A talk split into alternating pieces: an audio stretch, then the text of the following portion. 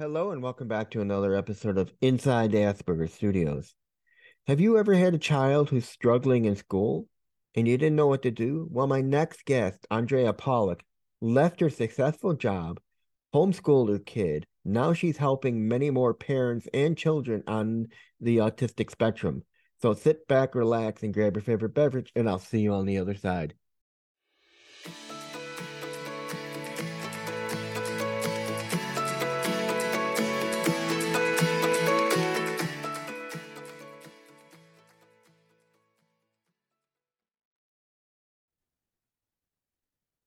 Hello and welcome back to another episode of Inside the Asperger Studios. Today I'm joined with Andrea Pollack. Welcome to the show, Andrea. Thank you. So nice to be here and thank you for having me. Not a problem. Now, I usually like to ask my guests, so tell me about yourself. Okay. Um, I am the mother of a 24 year old uh, young man with autism. And um, I was a lawyer for 19 years. And when he was a youngster, I couldn't find a school that could really serve him. So I left that career after 19 years and I homeschooled him. I did that for eight years. And after eight years, he was ready to go back to school. So I also chose to go back to school and got my master's in education because I wanted to be able to share what I had learned over the course of those eight years with other parents. And I wanted to be able to share it most effectively. So I earned my master's, and then I started an organization, Autism Parent Solutions, um, to help parents uh, learn parenting skills and mindset support. Uh, and I do education and coaching for parents. All right. What was it like leaving your job to help your son? Well, I mean, at first it was a little scary. I really loved my career, honestly. So you know, it wasn't really in the plans to leave that, but I saw that he needed something different. And there were a lot of lawyers, and he only had one mom. So it was a no brainer from that perspective. Um, but I also had no idea what I was doing. So I had to learn a lot quickly to be able to help and support him.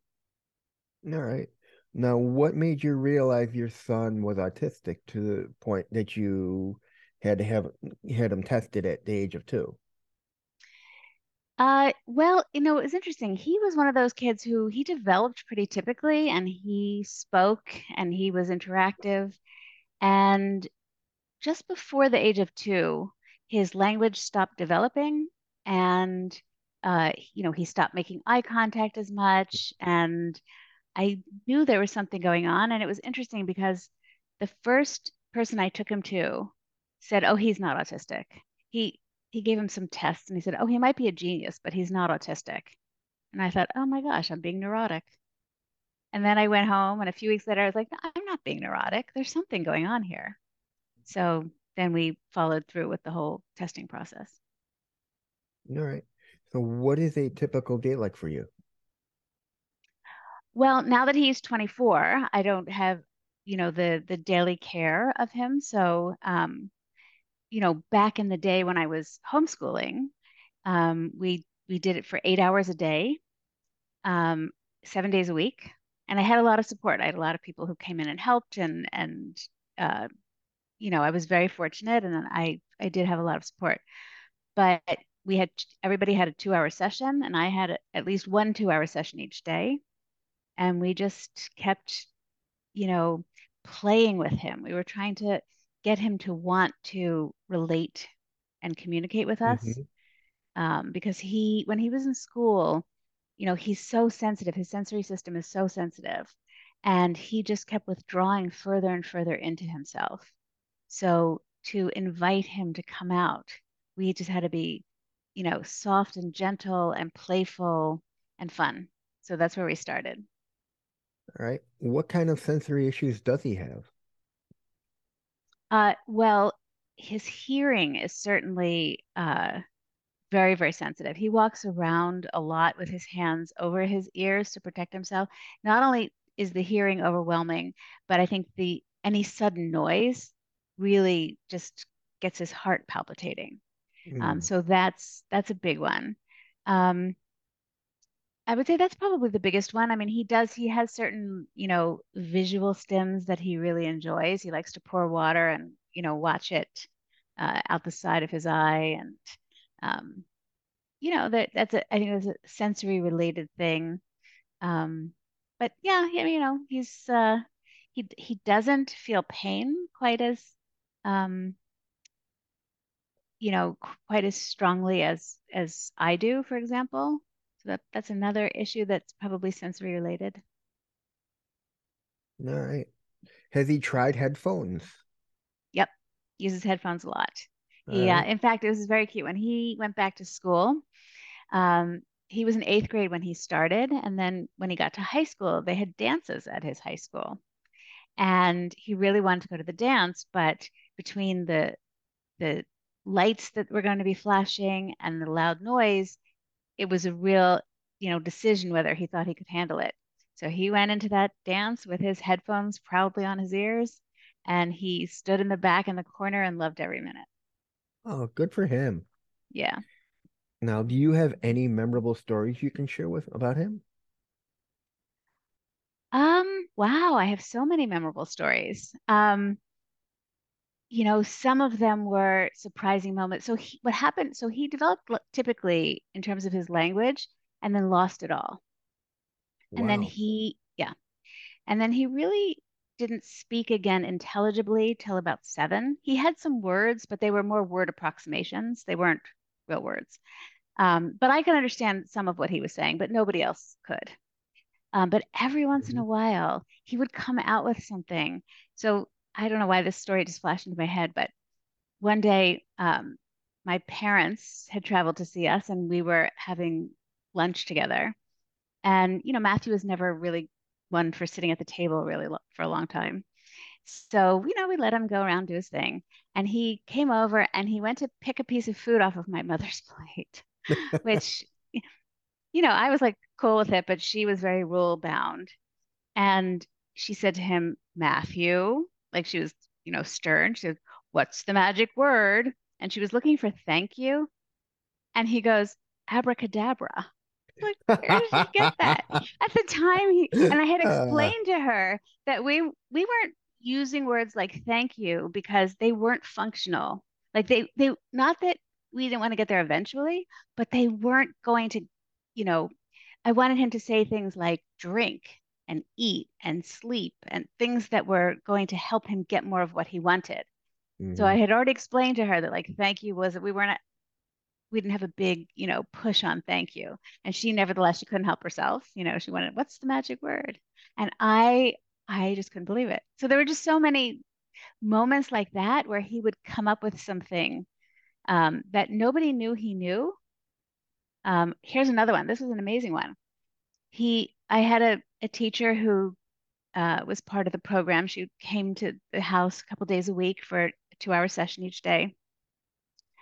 And one of his one of the things he loves is he loves magazines and books and he would pile them up on a big chair and he would then pull out like the from like there would be a hundred stacked and he'd pull out the one he exact one he wanted so one day he pulled out this um it's called like an encyclopedia of a million things mm-hmm. he opened it to the page showing a pregnant woman but like with a side view, like showing like you could see the baby inside curled up, like it was showing you what a baby looked like inside. And he brought it over to her and was pointing at it. And she's, you know, she was trying to engage him in conversation. And he kept just saying, baby, and then touching her stomach. And she came out that day and she said, I am so freaked out. She said, I am pregnant. I haven't told anyone yet. He seemed to wow. know he seemed to have some kind of insight. Yep. And he's he's got a very insightful knowing. I mean, some something inside his head that she looks different. And it is either he could have went the opposite way and said she was fat. but, but she didn't even look different. I I looked at her, she didn't look anything to me. But somehow he, you know, he had a higher sensitivity to something yeah, than I, I mean, did. That that is amazing that he would know that. Yeah. Yeah. So I mean to me, the you know, the broad um takeaway from that kind of thing, or even the abracadabra story, is, you know, we just can't underestimate our kids, right? They they know so much. Just because they can't show us in the way we want to be shown what they know doesn't mean they don't know it. Doesn't mean there's not, you know, just a tremendous amount of knowledge and wisdom in there. All right. Now, when did you decide you wanted to help others, parents, and those are other autistics? Um, well, you know, when we were in the last year of homeschooling, I knew Mm-hmm. that I was about to be fired from my day job because I was going to send him to school. Um, and I really wanted to think about what's next. And I definitely could have gone back to practicing law, but I I just found the whole um, you know, the whole experience of homeschooling him you know, so incredible, including all of the trial and error and failure and tears. And, you know, it wasn't, I'm not saying it was like a, an amazing, easy experience, not at all. I really, um, you know, I, I had to grow a lot to be able to do that. And I realized that if I took that all with me and went to do something else, that, you know, that was a shame if all of us were separately doing that, right? All the parents. Mm-hmm. And I just knew that I could spare parents so much struggle, so much because I felt like I got where I needed to go, but it took me a very long time, right? And I knew I could help parents get there faster and enjoy more of the time. So right. in that moment, I decided I, I have to really figure out a way to share this and share it in a way that's impactful and, you know, powerful for parents. Now, how is he doing in school? Um, today he's doing great. Um, you know, he still uh, he still has some high support needs, but um, you know, one of the things that I'm really so happy about that I think was the result of us taking that detour and homeschooling and then, you know, you know, taking it from there is he loves people, he's Mm. interactive, he trusts people, he um, and he's so happy and he's confident. I mean, he thinks he is all that in a bag of chips. Like he he just thinks he's pretty great because we were constantly focusing on setting him up for success. So he experienced like success after success after success, which is what builds self-esteem, right? So instead of Mhm. having him struggle and struggle and fail, which can be very, you know, damaging to a kid. He grew up in an environment where he just thought, I, I've got this. I'm pretty great. So, you know, as a result, he's the kid who everybody falls in love with, Mhm. right? He, you know, he's he's lovable. He loves people. He's, um, you know, he just he's he's interactive. He does have language. He can talk, but you know, he's not like a big conversationalist, but you know, he can he can get the job done. Has he made friends yet? Absolutely. He um yeah, he has uh yeah, he has a bunch of friends. They're all different all different ages. One of his best friends is 70 and uh he he's currently living in a home with some support with some other friends. And she just adores him and he adores her. And you know, he doesn't care that she's older. And uh yeah, they like some of the same things. They like some of the same TV, you know. So yeah, he has a bunch of friends. A lot of same age friends as well, of course. But Now, I take it you created an IEP for him before he went into high school. yes, we did do that. Right. Um, you know, I I was so happy after, you know, after we homeschooled him, we were able to find a school that is so amazing, honestly. Um, and they really were able to see his strengths and work with his Mm-hmm. strengths. And it wasn't all about here are all the shortcomings and we're going to just focus on that. Of course, we had to recognize those and that was important. I'm not saying we shouldn't, but um, you know, they they continued the path that we had been on of really helping him feel successful, Mm-hmm. but not not making it easy, right? We wanted him to grow, so it wasn't like every day was a success. He experienced um, you know, challenging moments, but he was always willing to try because he always believed he was going to succeed. Now, on your website, you mentioned you tried different therapies. Did you ever try ABA? We did try ABA early on, um, but also remember that was 20 years ago. Mm, So, you know, I think ABA has evolved a lot since then, um, but it was not a good fit for him at the time. right. Um, you know, I do think it can, there are elements of it that can be well done. Um, I, you know, I'm not against anything in particular, but for him, there was, um, you know, it felt like for him there was like an agenda being forced on him, and he was like, I'm not having any of this. You can't make me. That was sort of his attitude. So we weren't getting anywhere, and All it wasn't right, and it, it didn't feel good at the time. So, right. um, but I know that today there's, you know, it's so much more evolved and developed, and it can be so helpful for children. So when he got into high school, how how did he adjust with all the new settings of having people of all ages teach having actual classes where you're in Mhm. the classroom where you got to focus? Because I remember when I was in high school, it was always teachers calling my house and it would be Reed can't focus, Reed can't sit still, Reed can't pay attention until one class and it was like, you won't believe this. He's sitting still, he's focusing and he's paying attention. And it was my general science class. Right. Of course, you loved it, so you were able to focus much better. Yeah. Yeah. Well, for him, so he was in a uh, a special ed school. So he Mm, so they were very uh, they were very knowledgeable about why he was the way he was, um, what to do about it, right? So they weren't judging him ever. That was very important for me because um, he didn't have that experience because he was in this special environment. Um, but interesting. So he uh, so when he first started, he went to, he was in eighth grade, so that was a middle school class and they had him repeat eighth grade because it did take him quite a while to get in, you know, in tune with being in a school environment. There's this one story I remember it just almost, I'm going to try not to get choked up when I tell it, but there was one day that, and the teacher just repeated this story to me offhand, and she, I don't think she had any idea how meaningful it was to me. But she said the, the children were all sitting in the class, and she said, Okay, everybody, time to go get your lunches. And he looked at her and he pointed to himself. She said, as if to ask, Am I a part of everybody?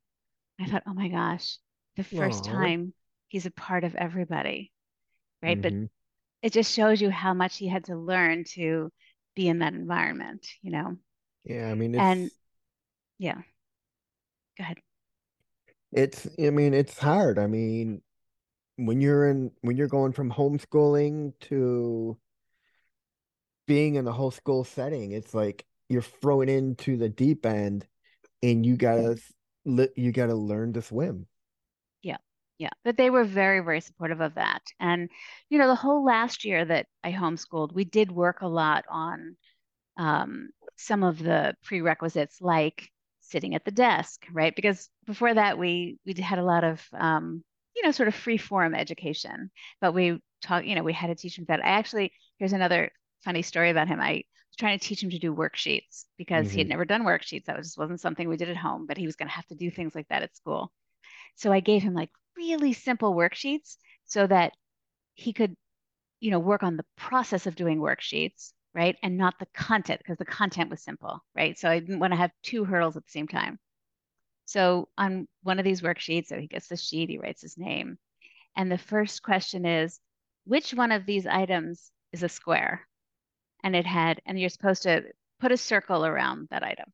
And so there was an ice cream cone, a napkin, you know, a um, a box of some sort, just a whole, you know, an ice cream container. So he looks at the whole thing and there was one square and he circles it. And I said, okay, that was great. I said, but let's go through and just like figure this out. So, all right, what is this? He said, it's an ice cream cone.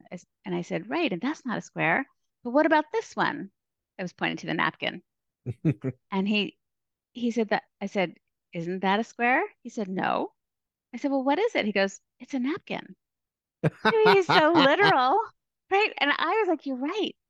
The, the question is wrong. The question should be what which of these is in the shape of a square, not which one of these hmm is a square. He was absolutely right. So that was one of the, you know, another one of those Matthew stories. I mean, that reminds me of a story. I went to a podcast conference and I met this guy who was living with his girlfriend, who his son was autistic.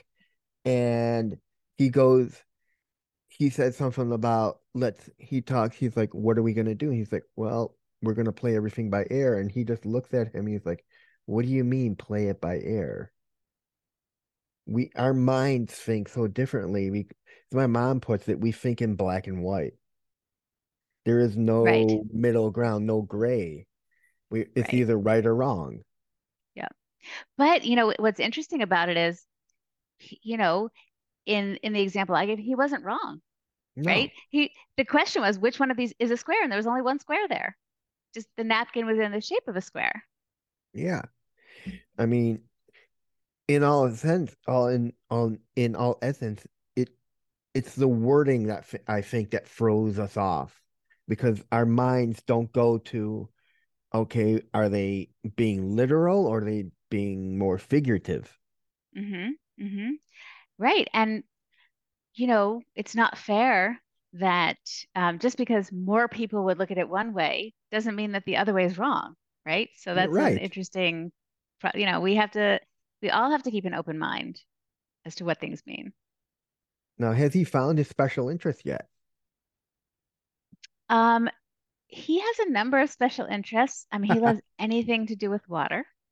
So, uh, you know, he he he just you know, I'm sure that he's doing like really interesting calculations about speed of water and the sound of water and like the, you know, he just he used to be able to fling when he, he was quite young. He would like have a glass and there'd be a bucket and he'd fling water and he would fling it until the water just was at the top. It never went over. Like I don't know how he knew how to like if I did that, it, first of all, it would splash everywhere. And I couldn't calculate with my with my eyes how much water was would be left to fill the bucket. And he hmm could do that like with 100% accuracy. That's one thing. He actually loves he loves like sorting and um, categorizing. So he loves recycling. Uh, that's a passion for him, uh, which is quite convenient because he likes to help take out all the garbage and the recycling. That's really nice. Um, and yeah, I mean, he, he has a lot of a lot of interests. Uh, but he when he's any? interested, he's passionately interested, right? It's like it's not like Mm-hmm. like you said, it's it's special in the way he it, it emerges for him. Mm-hmm. Does he have any hobbies that he likes to do? Um, he well, he likes to listen to classical music. Hmm. Um, and his favorite thing is really though is to go to the beach. Um, Mhm. which, you know, having been raised in New York City, he didn't get to do that often, but he, uh, we're now living in Florida with him, and uh, he gets to go to the beach a lot. That's so that would say that's his favorite thing to do. All right. Can you tell me what's the most rewarding thing about what you're doing now? Yeah, well, watching the transformation that happens for parents and for their relationship with their child. Because most of the parents, when they come to me, you know, one of the things I love is that they they're very loving and they want to do the right thing, but they're parenting in most cases the way they were raised, right? So when their child doesn't do something that they want them to do, they yell at them. And the first thing we work on is perspective, right? Helping them see that that's never going to teach the child the skill that they need to be able Mm-hmm. to do the thing they're not doing. So we we help them shift that perspective and then we teach them how to set them up for success. Mm-hmm. Like I talked about with Matthew, right? Like so we we want to meet them where they are and then raise the bar like a little in, but in increments that they can tolerate, right? When we set a Mm-hmm. bar that's way too high, we're setting them up for failure, and then that doesn't feel good to anyone. Um, but watching the transformation, it happens rapidly once they have once they embrace the new perspective and start teaching them in small steps. And the small steps add up to really big gains really quickly. That's and it's just so exciting, and they feel closer than ever to their children And I just really love to watch that. Cool. Now, does does Matthew know what he wants to do after he's done like with college? Does he have like a profession in mind? You know, it's hard to say. He's not in college. He's in a more of a, you know, a school-based um, job preparation kind of program. Right. Um, he he does he has had some jobs and does have some jobs. Uh, you know, I don't know that he has a big perspective. You know, he like I said, he still has some pretty high support needs.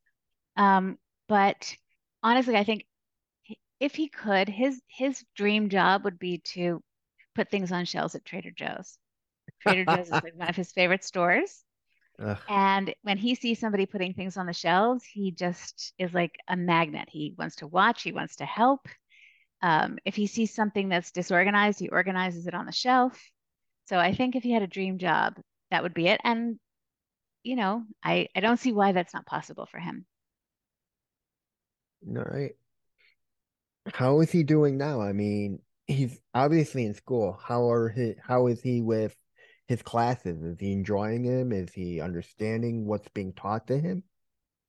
He is. I mean, I, what I'm excited about and what I try to tell parents, because, you know, a lot of times they come to me, their children are younger, that there's, it doesn't stop. He's, you know, he's 24. He's learning all the time. He's learning new things. He's learning new Mm. skills. He's maturing and, um, you know, he's, he's doing really well. He's, um, you know, it's always a journey of, it's a lot of things, right? He's learning uh, information certainly, but it's also all of the skills and all of the how to put it all together, how to, you know, how to be his best self in, uh, you know, as a citizen in society. So he's working on all those things and he's doing great. Now, does he have ADHD as well? You know, he's never been officially diagnosed with that, but certainly attention has always been a very serious issue, unless it's something he absolutely loves. Then he could pay attention to it for 10 hours at a time. But most of the time, it's a very Mm-hmm. serious issue for him. Uh, and impulsivity, all of, you know, all of the things that also, you know, they, they, the things that ADHD and autism have in common, he has a lot of those. Now let's go back to homeschooling for a minute. Sure. How did you, how did you choose the teachers for him? I mean, did you have a criteria in mind? Were they teachers who knew how to deal with those who were autistic, or were they just regular teachers? Um, that's such a great question. It was a combination. It was, um, there were some people, some teachers, there were some ABA teachers actually, and Hmm. the criteria there was that they had to be open to trying a new way.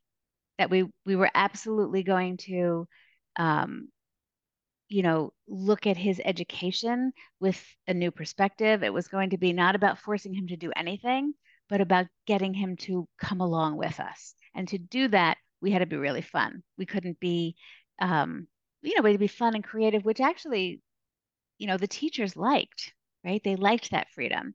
So that was criteria for those, some of those people. I had um, two actors on my team, and they were amazing, right? They were Hmm. creative and vibrant, and Matthew loved being with them. Um, I had I had a, a friend of mine who was a lawyer who worked with him as well. Uh, and you know, so we just we trained everybody in the same types of methodologies. Uh, and then we we had team meetings every other week. I gave them feedback once a week. Um, you know, and we just tried to keep it moving the best we could. Uh, and if hmm but if somebody wasn't a good fit, we you know, we we nicely uh, discussed why it wasn't a good fit and we moved on. Now, how did you feel when you sent them off to school? It it had to be kind of like a sad, kind of melancholy moment for you, because here you are sending your your boy off to school. You're no longer the teacher. You're putting your trust in the school system. You're right. Oh my gosh, you you you captured that perfectly, right? Um, yeah, I uh, I think for the first month probably, I sat by the phone, like just waiting because I was sure that something was going to go terribly wrong. The um the day before his first day of school, I called and I asked if I could bring him to the school so he could see it because I didn't, you know, I didn't, I was going to bring him to his first day of school. I wasn't going to send him on a bus. Eventually I did, but I, I was going to bring him anyway, but I didn't want him to see it with everybody in there and all the noise and hubbub. And they were like, sure, that would be great. So I bring him to the school and we walk in and the head of the school is standing there. And he said, come on, Matthew, let me show you your classroom. And Matthew goes off with him. He goes like right up the stairs. I'm like, but, but, but, like, what? I thought, I thought he was going to be like timid and want me to come with him. And, and he was like, see ya. so he was really ready. How does he handle? I mean, he the noise. I mean, of course, you have the school bells ringing for class. You have noise of the hallways with the kids going to and from. How does he handle all that? I mean, because it's got to be a lot of sensory coming at you. Yes, and it was very different from being home one on one with a teacher. Um, but again, the school was really knowledgeable about children like Matthew at the time. Um, they, you know, they always had a pair of headphones handy if it was seeming too much for him. But the really interesting thing was that he was so ready to be social that he, you know, he made himself tolerate the sensory piece in order to be with other people. He was so ready to be social mm. with peers. And that's why I sent him back when I did, because, you know, I was loving it. Now I had it all dialed in. I knew how to do it. I knew we were making progress, but I couldn't create that social environment for him that he needed to get in school. So uh, yeah, so he was he was ready for it, and I it was so interesting. I could see him, you know, making the choice to tolerate some of the sensory overload in order to be around peers. Now, does he mask or does he just show people who he is? I mean, every I believe we shouldn't have to mask to show the world who we are. That everyone should accept us for who we are because we're unique. Why hide that? I agree with you completely. I think, um, you know, he, I don't, I don't think he masks. I don't think he's aware that people do that. I don't think he thinks he should necessarily. Again, I think it goes back to the, his level of need, right? He's mm-hmm. not as, you know, entirely knowledgeable about the way things should be. Right. Um, you know, so and again, like back to like he really thinks he's pretty great, so he doesn't see the need. but other, I'll give you another example of that. Like, so he, uh, you know, where we live now, he can he can go to the beach and he comes in the side door where there's a and he showers, he does everything, and he can do all that independently, and he takes off his bathing suit. And he takes his bathing suit, you know, to the laundry room by himself and washes it and hangs it on that. So all that's all great but he walks across from one side of the house to the other like naked. Like, dude, you can't do that. Like, no, sorry, like not okay. So I said, you have to put your towel around you. And he's like, okay. So the next day he comes out and his towel is around his neck. Because I said, you have to put your towel around you. And he's still naked uh, on the bottom. Okay. I was like, okay. Again, I probably need, but he didn't, like, it didn't occur to him that there was any problem with this. He just was who he was. Um, and then again, it was also a problem of I wasn't specific enough about what putting your towel around you meant. Right. Has he joined any clubs? Um, you know, he he um he participates with a group and they do mm-hmm. things um like they go it was it was a lot different before COVID was actually, you know, like so now it's sort of starting to get back because that was an issue. But um, you know, they they will go out to a meal on the weekend or go bowling on a weeknight. Uh, so he does have the opportunity to engage in those kinds of social activities, and he loves it. Right. Now, is he part of any of the schools clubs or societies or anything like swimming, part of the swim team, or part of any of the sporting teams? Um, the school where he is, they don't really have that. It's not really big enough to support right. that. When he was in high school, the high school was big enough for that. And yeah, we tried everything. Um, you know, he uh you know, he he did we did softball for a while. Um, and he was very distracted by other things, so he that wasn't a big success. And then we did track, and which is fun because he loves to run. So this was funny. One day, um, so they had a track meet. I went to the track meet, and it was, you know, we lived in the city, and it was in Brooklyn. It was really far, and we had to take the subway and the whole thing. So, um, it was his turn to race, and they start the race with a gun. Well, he freaked out. He was like, no, no, no. And he couldn't do it. So he, so finally, like somebody went and like sort of helped him, you know, and he finally did it. And it was fine. And then it was time to go. And he starts running to the subway and I can't catch up with him. I'm like, now you're running? Are you kidding? Because he's so, that's why I thought track would be great for him because he's so fast and he's a good runner. And, but when it was in the race, it was, I think the, the the the sound of the starting gun was was shocking so he couldn't really do it in that moment. And then like mm-hmm. i said i could not keep up with him. We're running to the subway. I'm like wait for me. But yeah we did try we tried a lot of those things. And you know i think again he enjoyed the social piece. Um you know some of the sports that's okay. We just worth trying. Now how is he with like traveling around on his own? Um we haven't really gotten to that point yet. Um, again, he's uh, somewhat impulsive and mm-hmm. sometimes in his little in his own world when he's like not paying attention to things. So um, I never, you know, he knows the rules. Like if he would get to the corner, he would wait for me to cross. Like he, so he knows he knows how to do it. But I, I never got to the place where I felt um, that it was safe you know, he, when we go into a store, he can go on his own. I'll be like, I'll meet you in the front in 15 minutes. So he can do that. Like it's not that kind of thing he can certainly do. But out out in the world, uh, I, I'm not sure of that. I know a lot of parents go through that.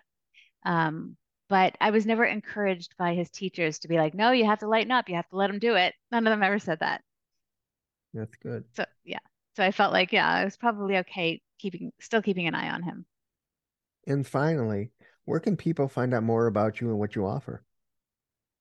Thank you for asking that. I appreciate it. So, not a problem. If you think you're ready for parent coaching and a parenting program where you learn parenting skills, if that sounds so great to you that you think, you know, where do I sign up? What you can go ahead and book a call with me directly at autismparentsolutions.com forward slash apply. That'll take you right to my calendar. But if you want to learn more about the program, more about me, um, the best thing to do is to go to my website, autismparentsolutions.com. Uh, if you go to the media page, you'll be able to see some of the podcasts I've been on and um, articles I've written, things like that. Uh, I also have a free training on my website uh, that you can watch and learn more about, you know, the philosophy of what I teach and uh, you know, what the program is going to be about. And then you can book a call if that's interesting. So autismparentsolutions.com. And, you know, I love the opportunity to work with parents because I know I can make life so much easier so much sooner, right? I think parents figure it out eventually through a lot of trial and error, um, but I can help accelerate that process. Uh, and it, I just am so passionate about what I do. I love it. And that's it, ladies and gentlemen. That was Andrea Pollack. And I'll see you on the next one. See you there, everyone. Wanna believe in the truth, but only see what I'm shown. Got the freedom to choose, but can't decide on my own. Follow what the group is thinking, bottle up my intuition till it's popping out the box that I don't fit in. Wanna believe in the truth, but only see what I'm shown. Got the freedom to choose, but can't decide on my own. Follow what the group is thinking, bottle up my intuition till it's popping out the box that I don't fit in. Shape shifting, same player, different position, no definition can stick with them. Drifting through these layers of wisdom, I took a break from tradition. I move away from what's expected, change the music, ride the wave, but keep the message. Question this dimension, is still deception. Every entrance have good intentions, no exceptions, and leave the rest up to the heavens. Your only plan to be the seeker, become yourself, cause more than half would you believe in was crafted to be misleading for the benefit of someone else. The truth, but only see what I'm shown. Got the freedom to choose, but can't decide on my own. Follow what the group is thinking, bottle up my intuition till it's popping out the box that I don't fit in. I wanna believe in the truth, but only see what I'm shown. Got the freedom to choose, but can't decide on my own. Follow what the group is thinking, bottle up my intuition till it's popping out the box that I don't fit in. Hey, hey, yeah, I don't fit in.